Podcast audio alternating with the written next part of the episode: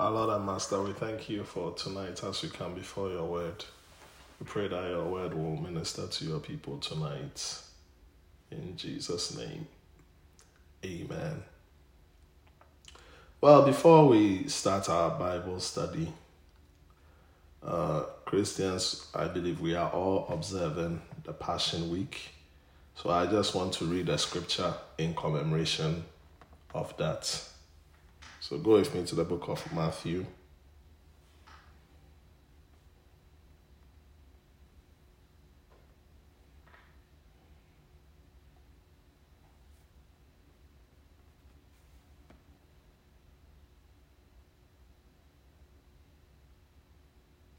Matthew chapter 26,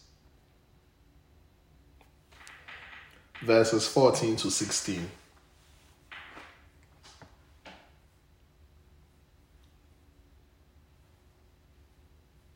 So, Pastor Robert um, started us off with the Passion Week by preaching uh, on the triumphant entry. He talked about we shouldn't miss the prophetic moment. I think that's the lesson we can learn from that. I want us to look at today. Today is a Wednesday, and uh, this was what happened on a Wednesday. So, Matthew chapter 26, verse 14 to 16. Then one of the twelve, called Judas Iscariot, went to the chief priest and said, What are you willing to give me if I deliver him to you? And they counted out on him thirty pieces of silver. So from that time, he sought opportunity to betray him. It is believed by all accounts that this happened on a Wednesday. You see, so if then when you read verse 17 verse 17 is the thursday. Now on the first day of unleavened bread that happened on a thursday into friday. But this was on a wednesday. So the wednesday of the passion week was when judas decided he was going to betray our lord master and savior jesus christ. The thing that we can learn from this story is you can be near. You can be privy to the works, the miracles, the acts, the demonstration of the Lord, our Master Jesus, yet you can be so far. So please, if you are near, be near. Don't be far. So there are lessons that we can learn from the Passion Week. The Sunday, what are you jubilating about? Do you understand the prophetic moment about it? We shouldn't miss it. No, uh, today is a Wednesday. We shouldn't be near. So we should allow church to really change us. To allow church to change us. In fact, this past week, I believe that the gospel world is reeling over the death of a gospel musician who died as a result of domestic abuse and domestic violence. And you know, people are shocked, like, oh, he thought he was a pastor, he was a pastor. Uh, but it means nothing. You, you can be near. You can be very near. Judas was near. He was near the anointing. He was near the Holy Spirit, who is Jesus. He was near the works. He saw everything. He had he had a front seat view, yet he was very far. So let's really live a very yielded and a surrendered life because that is the result. He didn't live a yielded and a surrendered life. What's the point of coming to church Sunday, Wednesday, first Saturday of the month?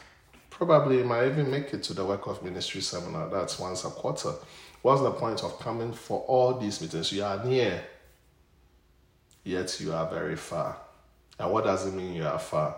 It means that none of your actions, deeds reflect the ideals, the principles of Jesus Christ. So, as we approach Christ, as we are drawing near, let us indeed be near.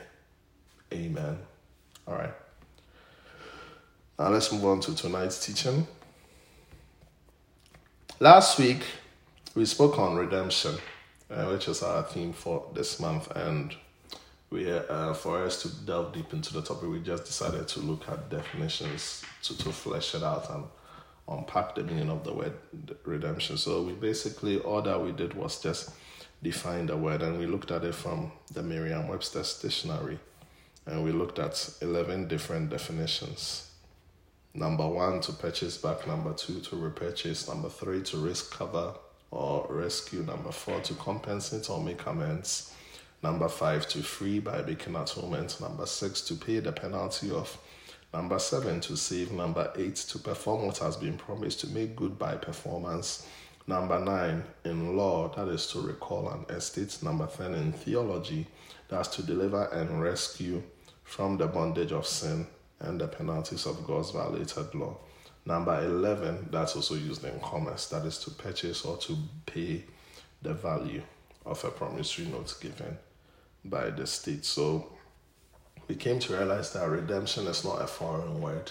Um, redemption is a word that even was before the foundation of the world. And we came to note that in Genesis chapter 3, and we learned about one of Jesus' titles in Revelation chapter 13, verse 8, that he was the Lamb of God that was slain before the foundation of the world. And what does that really mean? It means that God had foreordained, forethought, before He created the world, a doctrine called redemption. So it wasn't because Adam sinned or, or Adam and Eve sinned, and then the Lord now, let me think of redemption. It was something that was foreordained, forethought before the foundation of the world. Amen. So redemption actually the concept of redemption started in the Garden of Eden. And then we realized that um, God also had a people in mind who he was going to introduce this concept, and they were called the children of Israel. And we, we realized last week that whatever happened was as a result of redemption. Them being delivered from the captivity of Pharaoh, that they wandered in the wilderness for a period that was 40 years until they came to a place of their own. The process that took place from coming out of Egypt was redemption. So God made that known. So just as redemption has a very broad word, it was something too that was introduced to Israel who went known as the children of God. Amen. So today we really want to continue further on and talk about redemption. Amen. The, the sub theme for today, I just want us to look at redemption through his blood. But before we understand that, I want us to go to Leviticus. Leviticus chapter 4.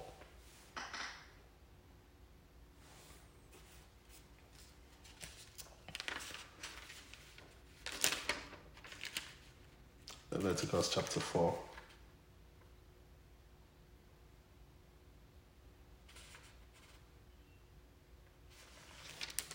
Now, when you read, um, for you to understand this, you have to read the first seven chapters of Leviticus, um, because the first seven chapters of Leviticus deals with offerings. That was where the concept of the offering came came, came into place. That was officially uh, institutionalized. And when you read the Bible, you realize there are five different kinds of offerings. Um, that's not my my emphasis. Otherwise, I would have really broken down and explained them all what that really means in today's Christianity. There's the burnt offering, there's the grain offering, there's the peace offering, there's the trespass offering, and there's the sin offering.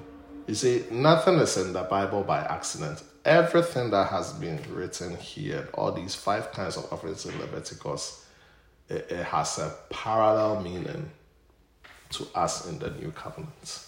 And like I said, that is not the premium of my teaching, so I wouldn't want to go into it. But just to give an idea, the reason why I want us to read Leviticus chapter 4 is that it points to the redemptive ministry of our Lord and Savior Jesus Christ.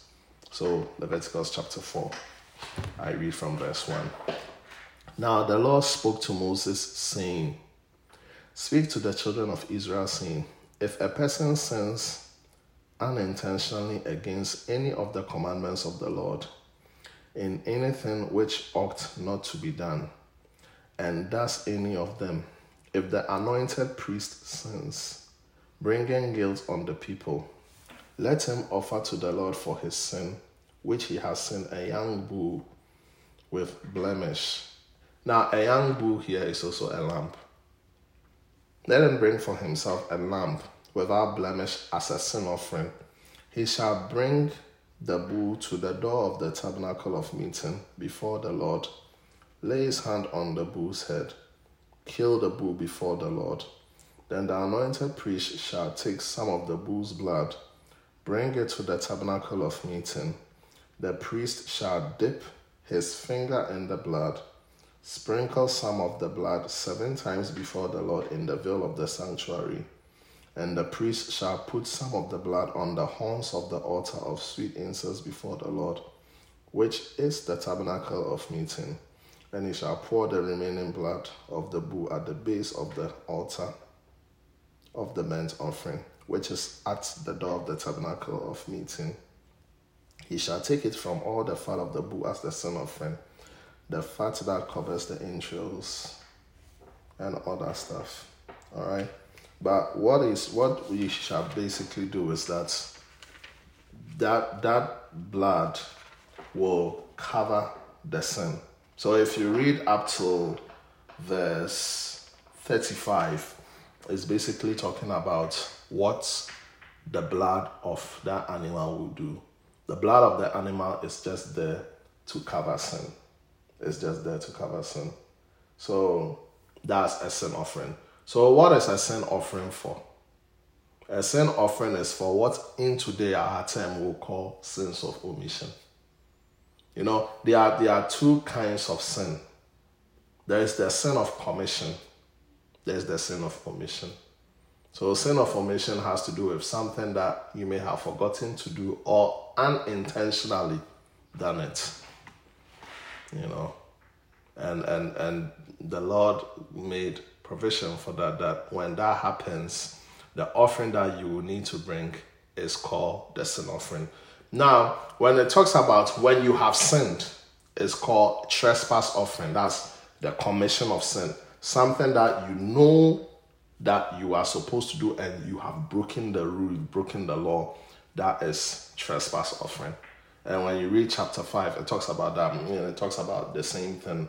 I wouldn't want to go in, in, into that. So, when these five main offerings were institutionalized, I must admit, today I was a bit confused. I didn't know whether I really want to do Leviticus, stay in Leviticus, and talk about redemption. But if I did that, I, I won't even finish today quite honestly, because it's quite packed and you really need to take your time and not rush it. So uh, I don't know, maybe.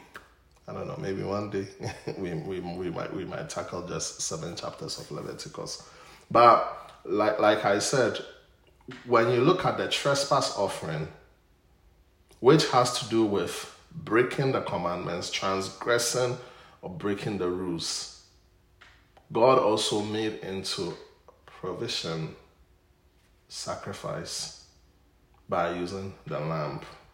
Amen. So, all this, like I said, it was pointing to the redemptive nature of our Lord and Master Jesus Christ. So, for us to understand this further, let's go to Hebrews chapter 9.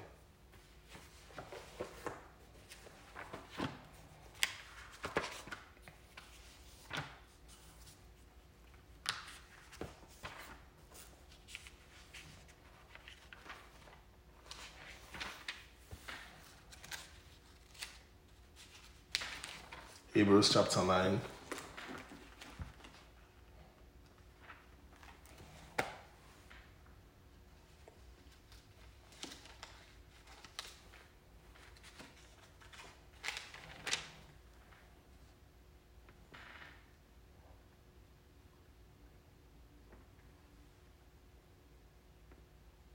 So let's start from verse 1. So today we are looking at redemption through his blood. And for that to happen, there had to be a prophecy. The prophecy came in the form of God institutionalizing five main sacrifices. And the concept of that was it was pointing to the redemptive ministry of our Lord Jesus Christ, who also came as a lamb. So today, my, our assignment is to look at chapters 9 and 10, which will help us to understand redemption through his blood. So I read Then indeed, even the first covenant had ordinances of divine service and the earthly sanctuary. For a tabernacle was prepared, the first part in which was the lampstand, the table stand, and the showbread, which is called the sanctuary. And behind the second veil, the part of the tabernacle, which is called the Holy of Holies, which had the golden censer and the Ark of the Covenant overlaid on all sides with gold, in which there was a golden pot with manna, Aaron's rod budded, and the tablets of the covenant, and above it were the cherubims of glory, overshadowing the mercy seat. Of these things we cannot now speak in detail. So, the author of the book of Hebrews is talking to us about the architectural structure of the tabernacle you know, before there was a temple, the Israelites worshipped in what was called a tabernacle. That was basically made of a tent. And there are three types of it, but if you read this carefully, the author just spoke of two parts. Because the first part is outside. That's called the outer court, right? But in the building are two parts. Uh, so the, the writer took his time to talk about the inner courts, which has to do with where the lampstand, the table, and the showbread is what that's called the sanctuary. That's where the priest and the high priest worship God. That's the the the main place where they worship God. You know, those days going to church was a bit funny. The only person that could enter into the sanctuary were only priests. You gotta be a priest, high priest, or a Levite. Nobody else could enter the sanctuary. You could die. So, if you were not any of these, you were at the outer court. And at the outer court, there was the brazen laver. That's where the priests they normally wash their hands. Uh, Pastor Leno, can you mute your uh, your mic for me? Thank you. That was where the, the, the, the, the priests will wash their hands. You know, that's where the Muslims adopted that term called ablution. They wash their hands up to their elbow, they wash their eyes, mouth, the face, legs, everything to present themselves holy, purification. And that was where they also killed the lamb.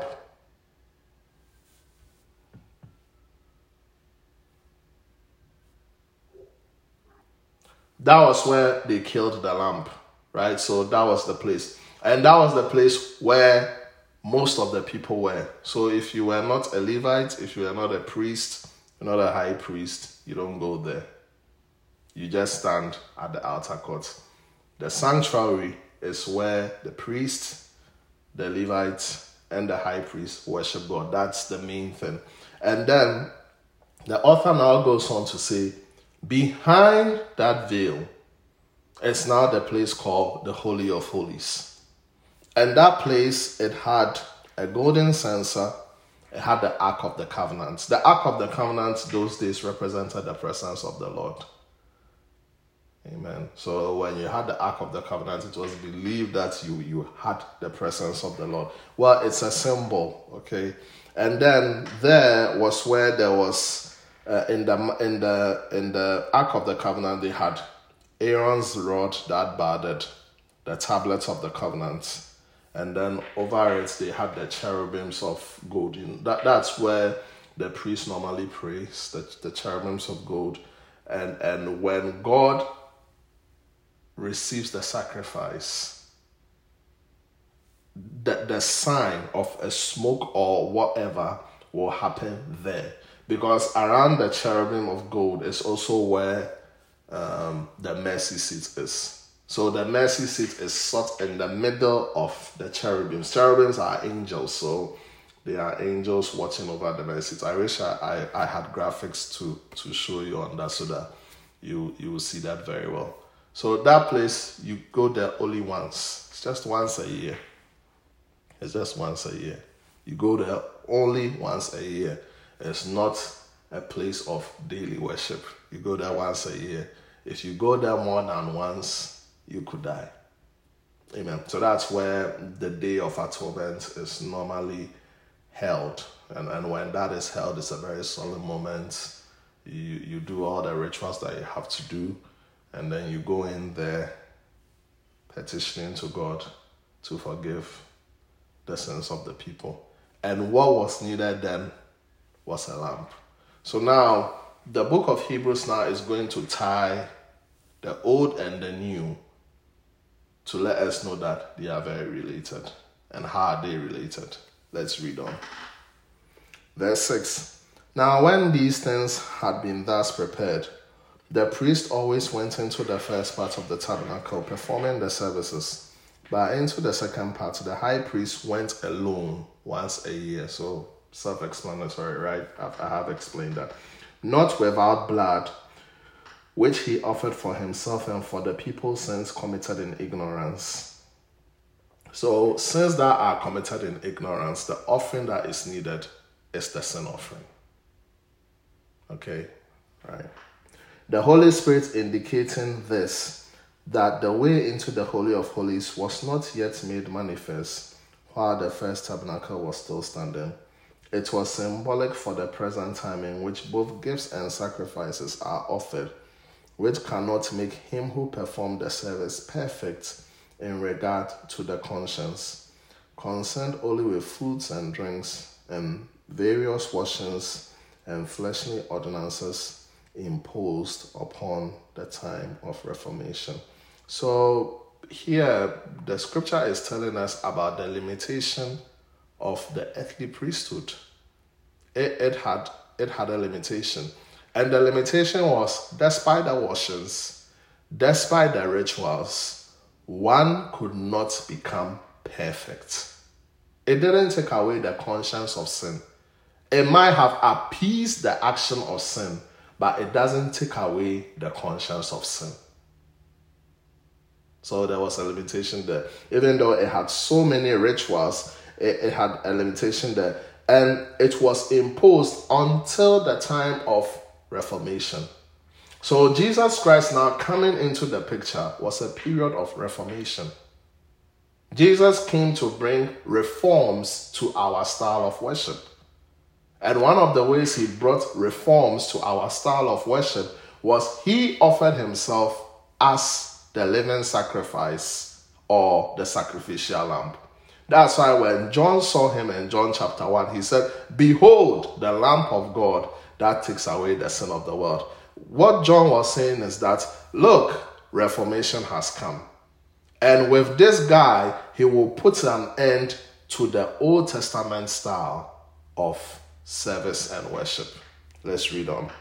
But Christ came as high priest of the good things to come, with the greater and more perfect tabernacle, not made with hands, that is, not of this creation.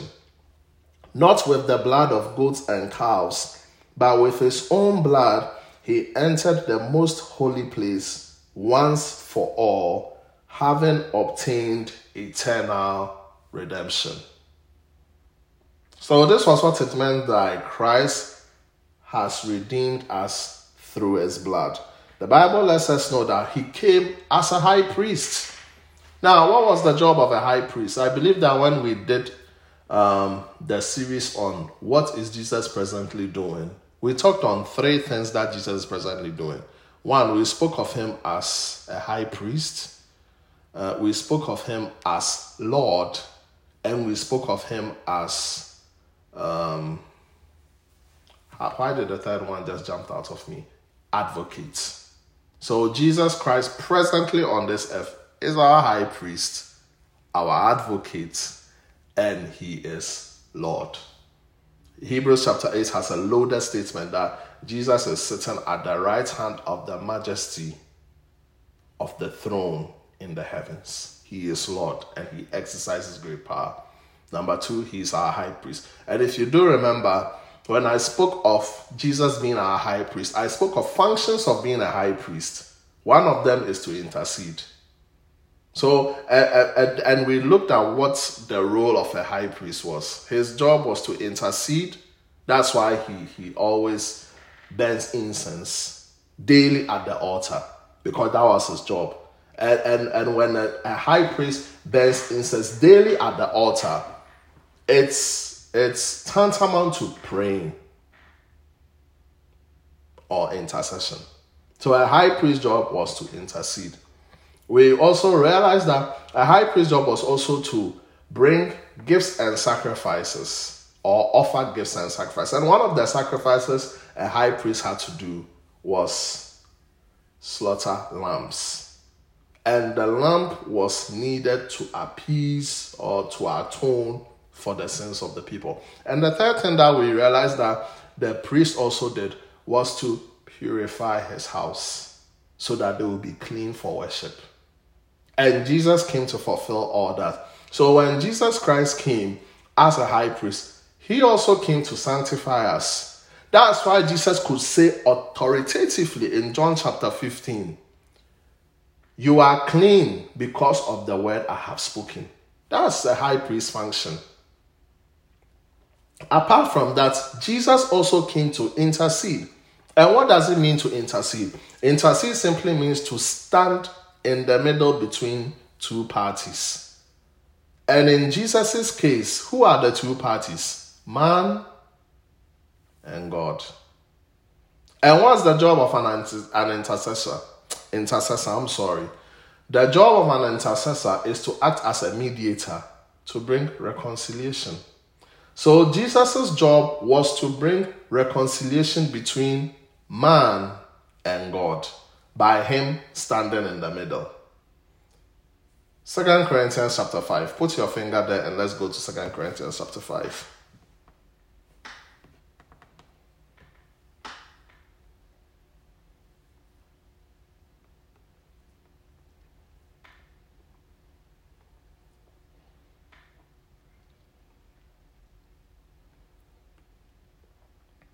Now, verse 17.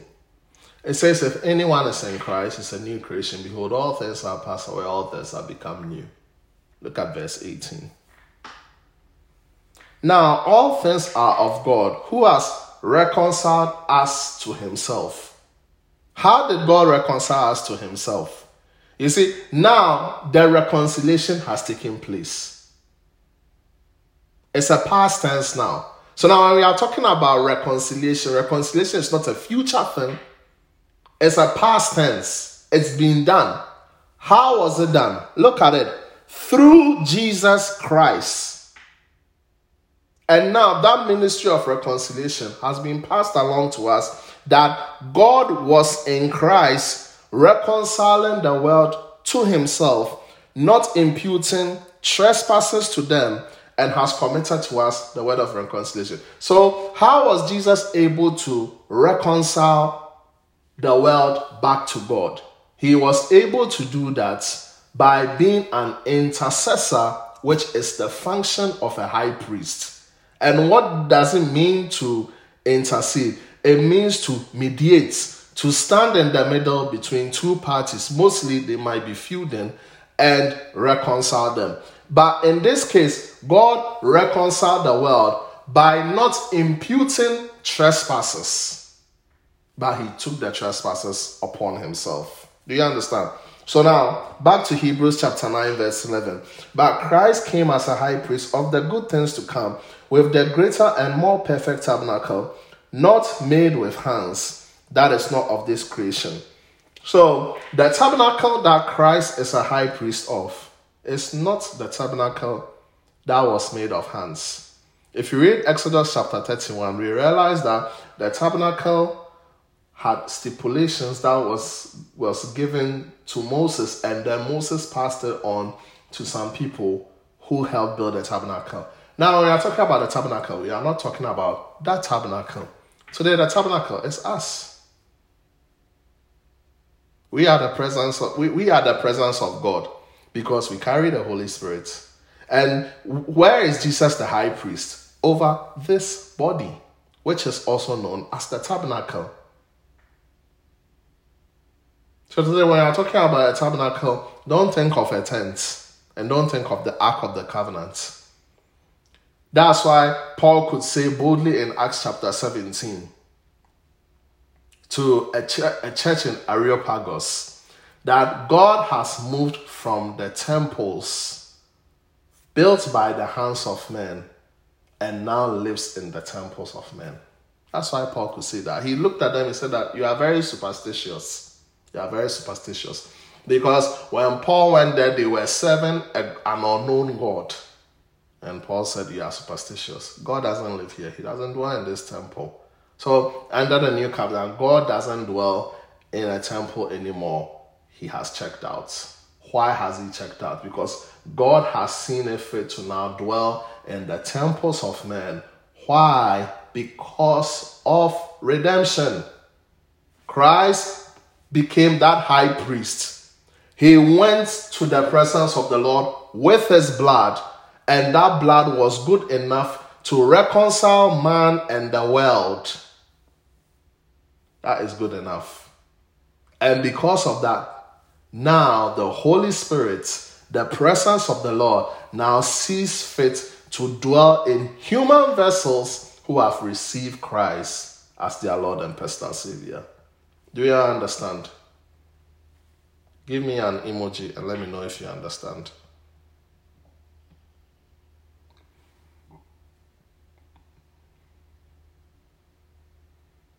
Only one, so the rest don't understand.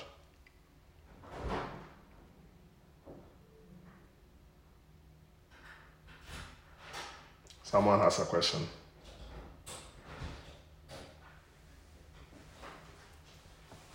All right, let me break here. The raised hand, ask your question.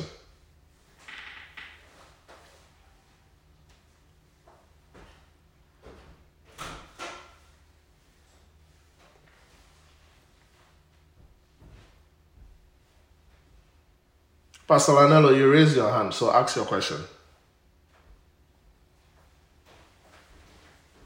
Okay, all right, good. So, do you all understand? Please, I want to know whether we all understand. Are we all on the same page before I continue? All of us.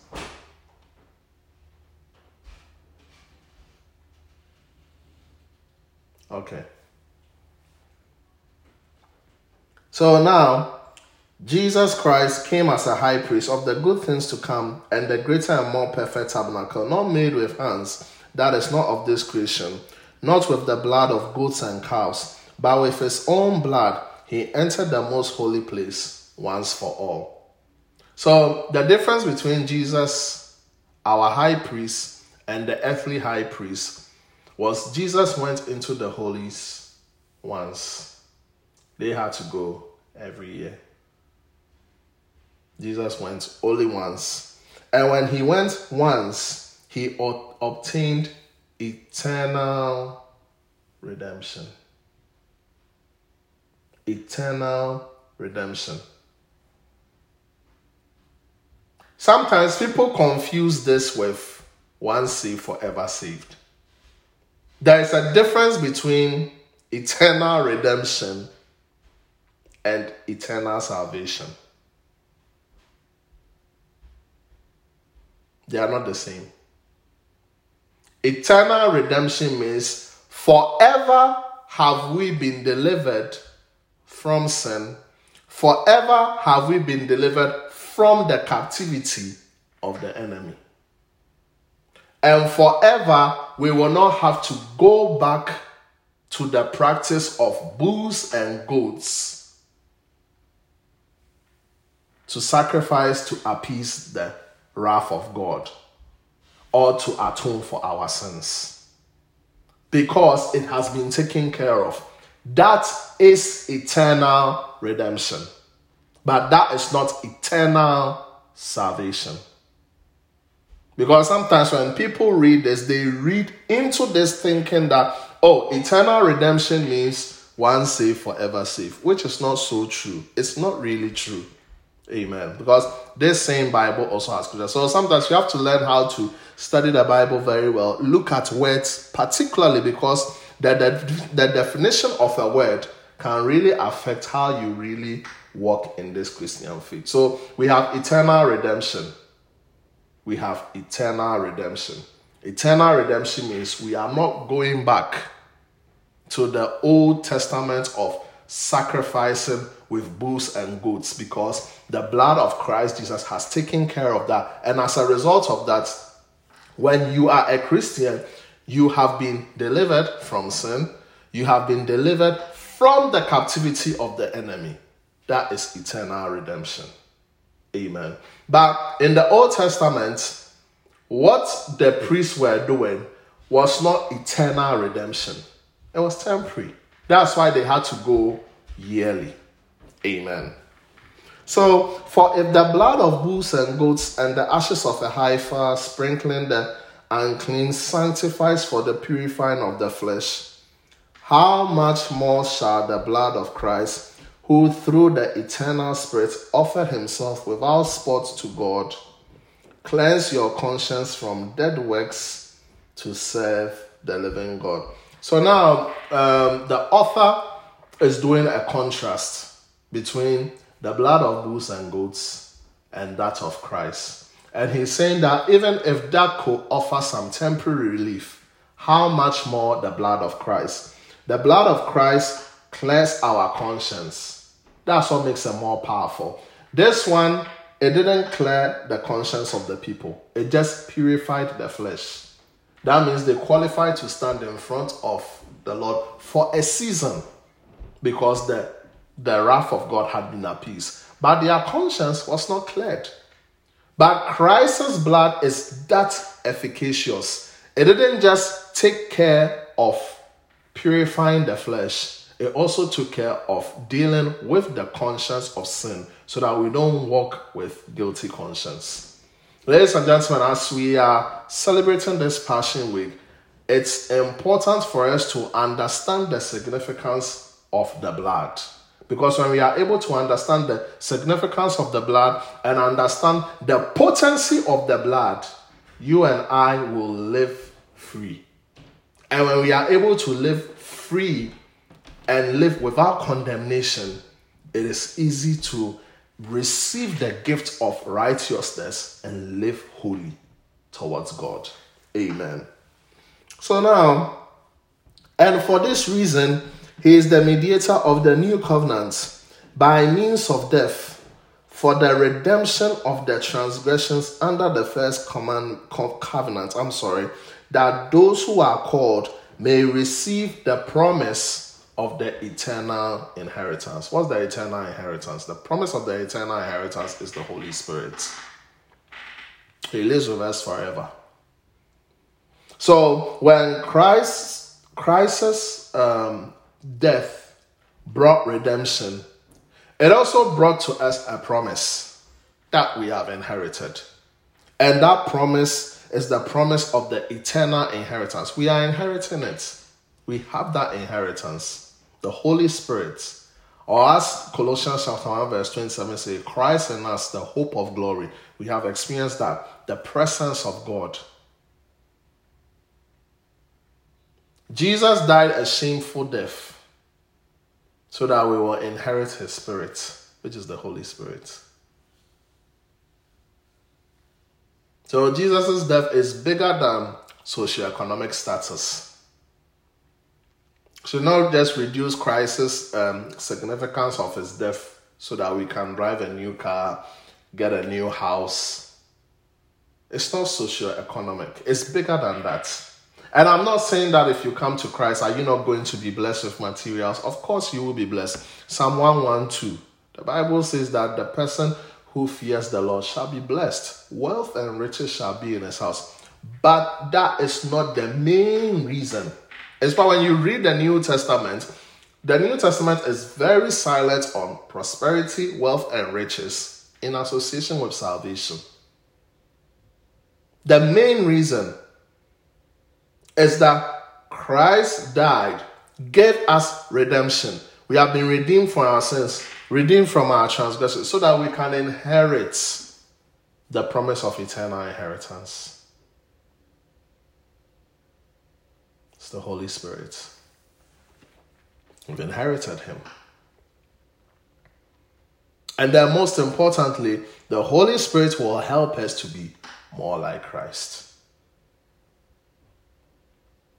So at the of the why do we need the Holy Spirit? We we don't we, we don't just need the Holy Spirit for anything. We need the Holy Spirit so that we will fellowship with Him. And the end goal of it is that we will become more like Him. Because when we become more like Him, then we will be able to spend forever in the hereafter. Amen.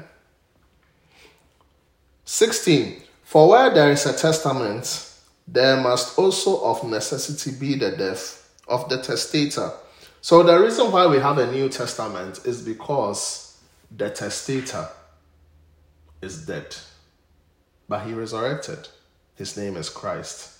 So Christ's death ushered in the end of the old covenant and brought in the New Testament.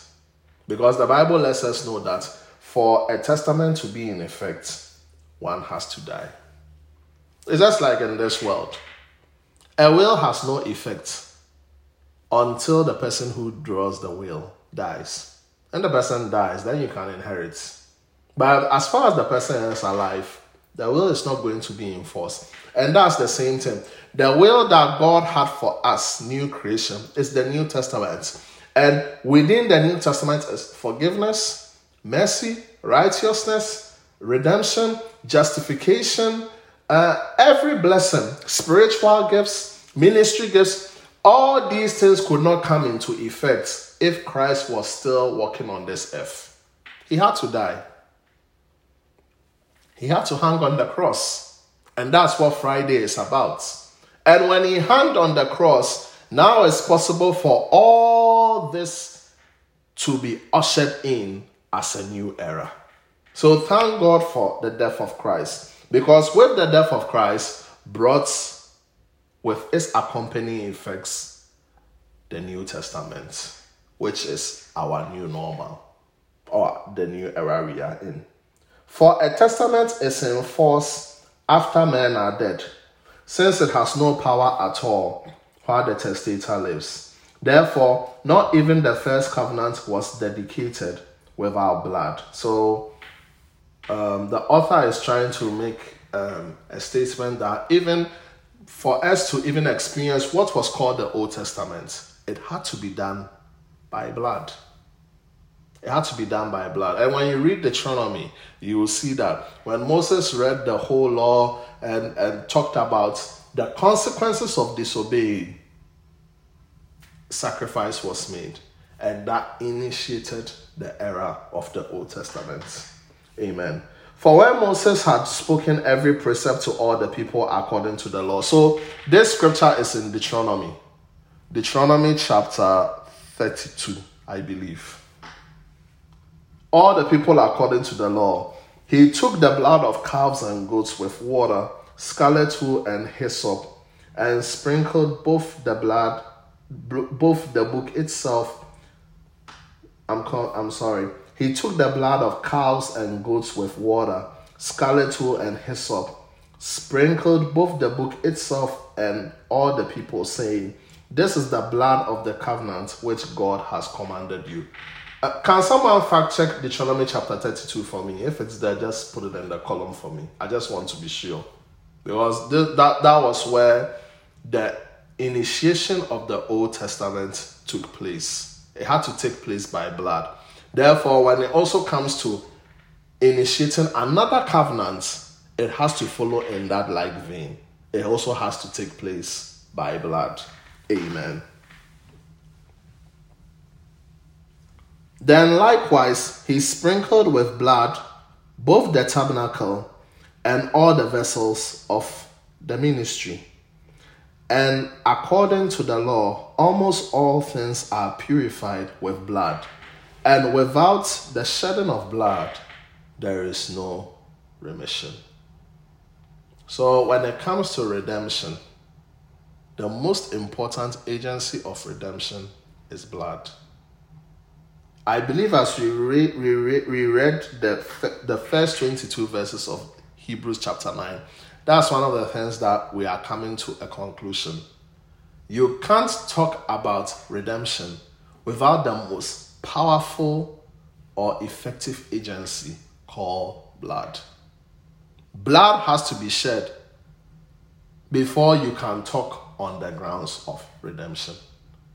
And in this place, we who are as Christians, we've become beneficiaries of redemption because of the blood of Jesus. Now, let's read on. Therefore, it was necessary that the copies of the things in the heavens should be purified with these, but the heavenly things themselves with better sacrifices than these. For Christ has not entered the holy places made with hands, which are copies of the true, but into heaven itself. So you see, if you do remember when we were doing the series on what is Jesus presently doing, I told you that the articles of the tabernacle, they were all copies of the true one. So you see, Jesus as the high priest, when he was presenting himself, he didn't have to go to the earthly. He went to heaven itself, where Moses had a vision of everything and then he replicated it here on earth.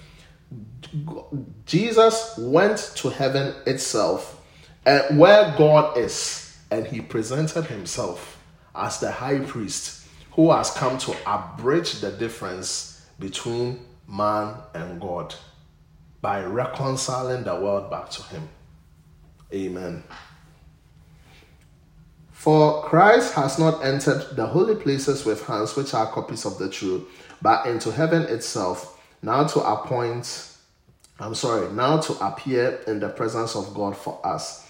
Not that he should offer himself often, as the high priest enters the most holy place every year with blood of another he then would have had to suffer often since the foundation of the world. But now, since at the end of the ages, he has appeared to put away sin by the sacrifice of himself.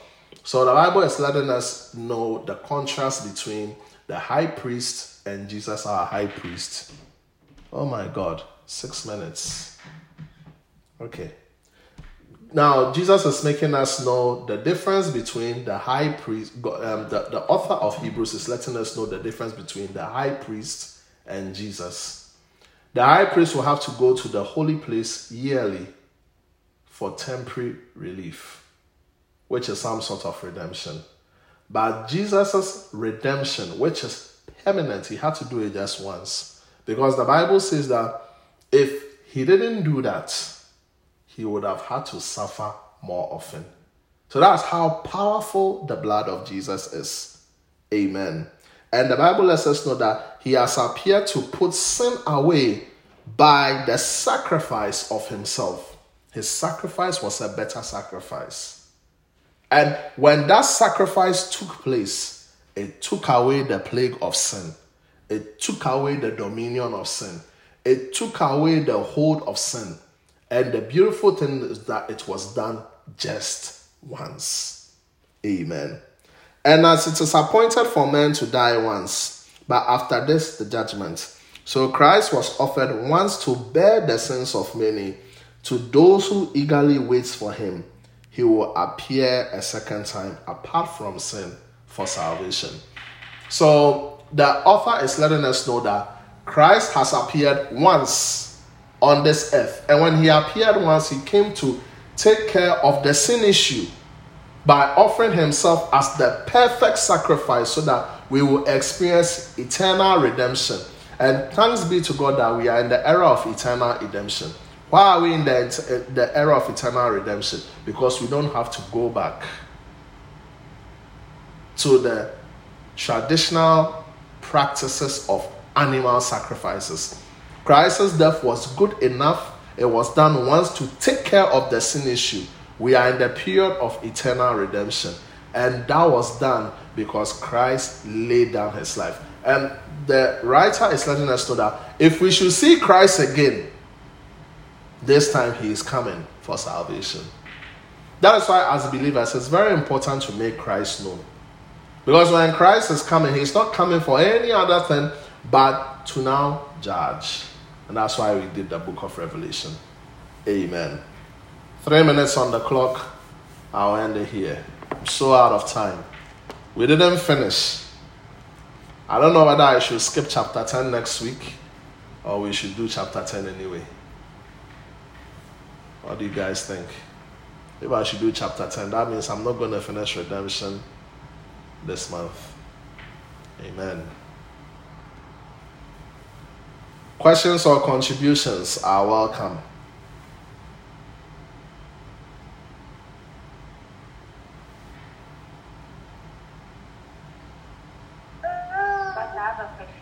Okay. Um, I didn't get the difference between um, eternal redemption and eternal salvation. You did, did mention that eternal redemption means that we are free from the sacrifice and like the blood and everything. But I didn't get what the distinction was between and I, I didn't I didn't say there is anything called eternal salvation. I said that mostly when people read eternal redemption, they read into redemption as eternal salvation. That's a huge difference. We don't have anything like eternal salvation. We have eternal redemption. But sometimes people will normally say once saved, forever saved because they would like to quote Hebrews chapter 9 because we have eternal redemption. We have eternal redemption because Christ's death is good enough that we don't have to go back to the practices of animal sacrifices to appease for our sin.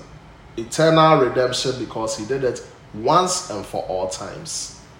But when it comes to salvation, we don't have anything like eternal salvation. That's why even Apostle Paul said in First Timothy that some will depart from the faith in the last days.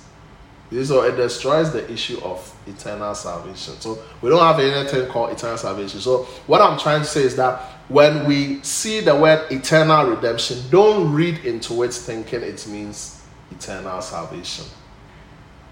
Do you understand? Oh, okay. All right. So there is no concept in Christianity called eternal salvation. We have salvation, that's the it. But I don't have anything called eternal salvation. We have eternal redemption. Eternal redemption in the fact that we will not go back to the practices of animal sacrifices. This is good enough. It's taking care of sin, taking care of the sin conscious. That's why it's called eternal redemption. But the fact that it's called eternal redemption doesn't mean it's eternal salvation. That's why even the, the, the, the uh, apostle says that work out your salvation with fear and trembling. Okay, so it's not eternal. Amen. All right, it's 8 o'clock. I'll just allow for one more question before we close. Who has any question?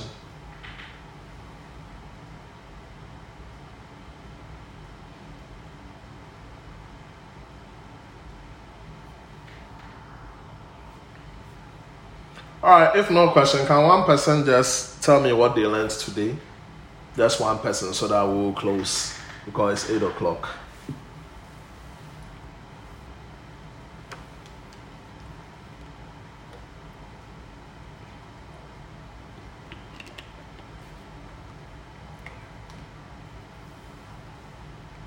Oh, it's a minute past eight. Can someone just make it snappy? One person. What did you learn? What did you take home? Just anything. Don't summarize because we don't have time. Just in one minute. What did you learn?